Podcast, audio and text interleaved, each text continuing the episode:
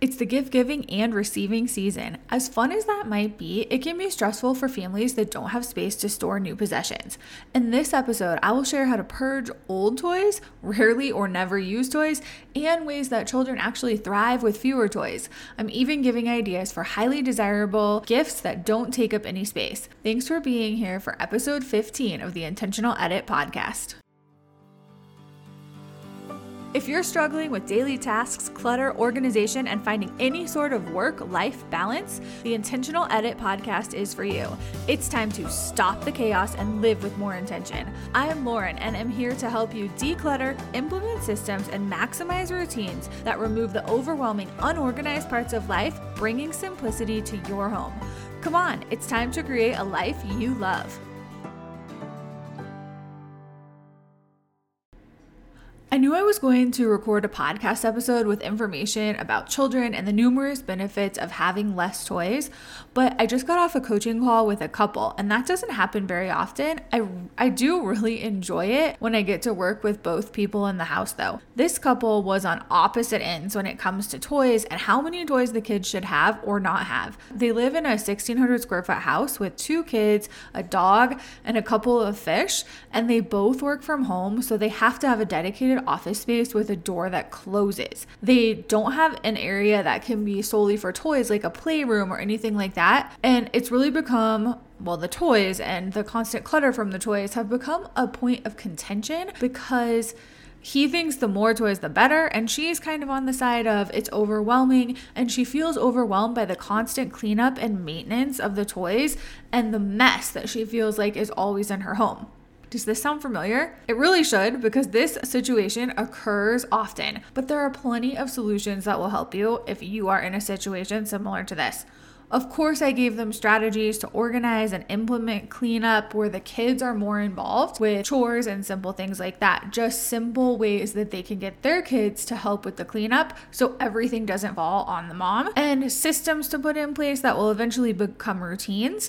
They aren't that big of a deal to carry out, but they will be game changing for this family and for the stress and struggle she's having with the toy clutter. But I really think that the biggest takeaway from this session with this amazing couple was was to truly understand how, when, and why their kids are playing with toys or not playing with a lot of their toys. When children have an extra amount of toys surrounding them to choose from, they're actually less likely to play with them. It's similar to the idea that when we have more clothes in our closets, then we actually wear less of them. And the most recent study that I read was about the average American adult only uses and wears 30% of the belongings in their closet.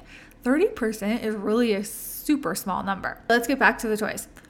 We're in the thick of holiday gift giving season. There is stress around the holidays for a number of reasons for people of all ages, but parents and moms especially admit to feeling stressed around gifts and what gifts their kids will receive and where to put them, how to store them, and what kind of an impact they will have on their home after receiving these gifts. I have said many times we want to be intentional about what we bring into our home and everything that occupies our space, it's taking up our space, but it also occupies our time and we have to maintain it and clean it and store it. That is why being intentional is important with what we allow to take up the space in our home. Toys are included in that.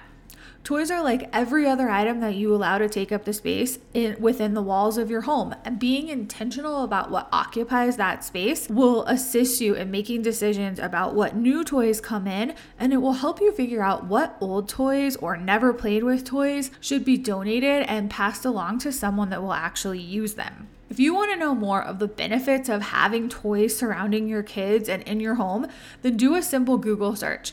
There are tons of articles that have will come up. And there's been so many studies on kids and why they actually gravitate towards certain toys or don't seem to be interested and in specific toys. Either way, Sometimes they love them, sometimes they don't. And groups have taken the time to do studies and research and write articles on why and how this happens. So just do a Google search if this interests you. You can see some of the results on the benefits that occur when the toy excess is eliminated and the right amount of toys are actually in your home. I have looked into this over the years, and some of the highlights from those articles include when children have fewer toys in the home, they have more time and they spend more time doing things like being creative with creative play, whether it's drawing, painting, or coloring. They spend more time playing outside and reading. And those two things go along with technology. Te- technology and screen time has put a huge reduction in the amount of time kids spend actually reading a book or playing outside. And they don't take the initiative. They're less likely to take the initiative to go outside when they can simply grab a tablet or have screen time and do that instead. So there's a number of reasons that things like that have reduced in the last few years. But when we eliminate an overabundance of toys, kids are more likely to be creative, to read, to play outside, to come up with adventures or go on adventures. They're more willing and eager to go on day trips and do fun things with their families. And the adventures kind of go along with imaginative play. Their imaginations soar. They're using their imaginations to come up with ways to play and inventive play too. They also spend more time with pets, not only quality time playing with pets, but taking care of pets and learning and forming a relationship with the pet and a stronger bond.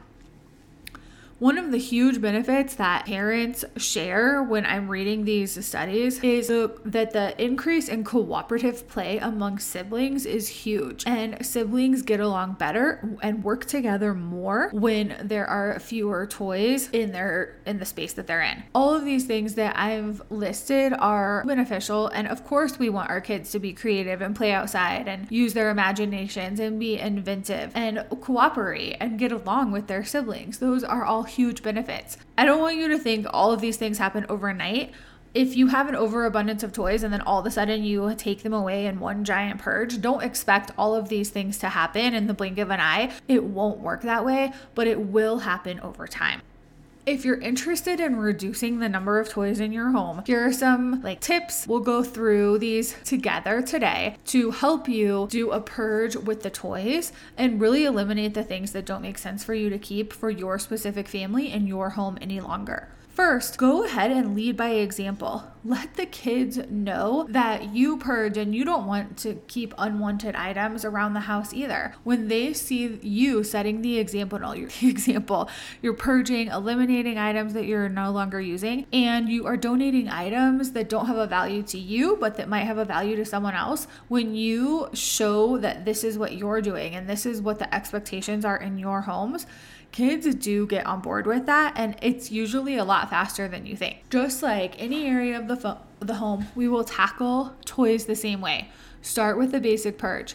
Toss or donate anything that's broken. Or games and puzzles with missing pieces. If a puzzle has missing pieces, no one wants to do that puzzle. That those are the things that go in the trash. They can't be repaired and they do not work without all the pieces, so those become garbage. These items don't need to be discussed. You don't need to make a big deal of it because they really don't work anymore. They don't serve a purpose. So just put them in the trash. This is one of the best time of year to purge because you are allowing yourself to create space for new toys that are coming into your house. Be ruthless with your decluttering and purging of the toys everything that is broken and no longer working goes to the trash. The things that are no longer age appropriate for the kids in your house or being used, if if you have toys that haven't been used in a long time, or if your kids are saying that they don't want something, you don't need to second guess that. Those are things that should be donated. Think about what you're doing and really feel good about providing someone else with toys that they may not have or might not be able to afford if they didn't have a, a way to get them by people donating. If you are a parent that identifies with the stressful feelings around the holiday, gift giving, and what is coming to your house and what might be coming home with you after you have some of these holiday celebrations with your family, this is your chance to purge and create space ahead of time so that you aren't overwhelmed by the new toys that you're bringing home with you from these gatherings and events. Where are you going to store them? What on earth are you going to do with them? You don't need to have those feelings, and you won't have those feelings if you take time to purge and discard what you no longer need, use, or want in terms of toys before these celebrations begin. Along the lines of toys coming in and gifts being received, another option that's even better than physical toys as gifts that most likely won't be used. I'm talking about the toys, like the toys most likely won't be used long term even when kids say that they want something that is a toy for Christmas, oftentimes we see these toys, there's hype around them initially, but after a few weeks and sometimes even a few days, the toys don't get touched anymore. They're not used. It was a temporary excitement. To eliminate that whole situation, gifts that are experiences are the best possible gifts for most people. These experience gifts and the memories from them have the potential to last a lifetime. Experience gifts include memberships or like a membership to the zoo or a weekend at a theme themed hotel or amusement park, tickets to a special event or concert or play. Think about things like this when you're purchasing gifts and when you're asked what things your kids want to receive if you have children that are interested in taking a new class or starting a new sport, something like horseback riding lessons, or they want to take an art class or something, giving a gift, a gift card or gift certificate for a single class, or even the entire season or the entire session, maybe it's a six week class, something like that. When you can give gifts like that, then they can be accompanied by the supplies or clothing that are needed to participate in that. So, if there's a uniform or special shoes that are required, or a ball needed to practice, maybe you have to bring your own paintbrushes, or whatever it is that goes along with those specific activities or interests that these kids are having, you can do almost like a two for one gift where you are providing those necessities that they have to have and providing a gift that so all of these things are used together.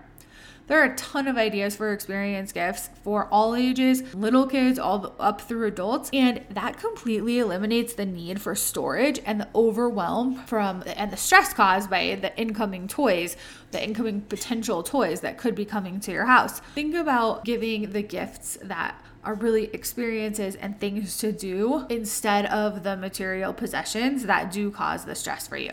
When people ask you what your kids are wanting for Christmas, you can share these experience opportunities. If you you're a family of 4, you guys are all interested in going to the zoo or a new park or something in your area, uh, maybe a museum that you want to go to. A year pass is a great family gift or it can be a gift combined for two kids. You can spend the same amount of money that you would on material possessions as you do on experience gifts, whether they're individual or combined. Let me get back to the way that you can reduce the number of toys in your home so that everyone benefits from this. First, we talked about lead by example. Then we start with a basic purge, just like we do in any project where we need to discard items. The next thing I would recommend is gathering and sorting. You are going to gather the toys that are throughout your house into one general area and sort them into categories. And ask the kids this one powerful question ask them what do they want to keep there are so many benefits of thinking about what you want to keep instead of what you want to get rid of but if you ask the kids what they want to keep, they will pick a few items. They don't want to keep everything. And you will quickly see what their favorites are and what they really want to have in their home. It's simple because you're just asking them, hey, here's our toys. What do you guys want to keep? You don't have to approach the situation as if we're getting rid of a ton of stuff. Pick just a couple things that you want to keep. I have done this, and I actually have a long blog post about this. If you search on the Intentional Edit website, I'm sure you can find it. I did this with my old neighbors, and they were actually shocked. They they had so many toys. They had a living room full of toys. Their family room had toys. The kids had tons of toys in their bedrooms, and when they asked the kids what they wanted to keep, they barely wanted to keep anything. It was kind of funny. And then they started trying to convince them, like, oh, but don't you like to push your dollies in the stroller? that you know we, we can play with them and they were almost convincing the kids like hey keep more And they didn't get rid of everything else. They got rid of a lot of things and they felt better because their kids truly didn't care about a lot of the stuff that they thought that they cared about. That's why it's important to gather things and bring them together. And if your kids are old enough to participate in this, instead of presenting them with the idea that they're getting rid of a lot of toys, present them with the idea that what do you want to keep? The next thing you want to do is organize and figure out the proper containment and how you will store the toys that you have. Find proper storage and organization systems based on what the kids want to keep and what needs to be put away. When you have everything in one area because you've gathered it in the last step, then you can actually take a proper inventory and see what kind of storage containers do you already have that fit these things? Where can these items go? Because we know with toys, toys don't always fit fit in a nice basket or bin. Sometimes they're huge or big, strange shape that doesn't fit into a container, but you still have to find a place to keep it. Once you have gathered, sorted, purged, determined where these things will, will be stored and how they will be organized, then it's time to make your donations